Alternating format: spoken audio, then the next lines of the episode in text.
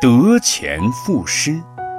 从前有一个穷人在路上散步，偶然捡到一袋银子，他非常高兴，就马上数起钱来。钱还没有数完，那袋钱的失主突然赶到，把银子全要了回去。这个人当时很后悔，要是捡到钱袋就马上离开，那么就可以得到这些钱了。懊恼的心情使他痛苦极了。我们既然遇上三宝，就应该及时勤修善业，以求早得解脱。假使为世事俗物蹉跎岁月，将来就会后悔不及。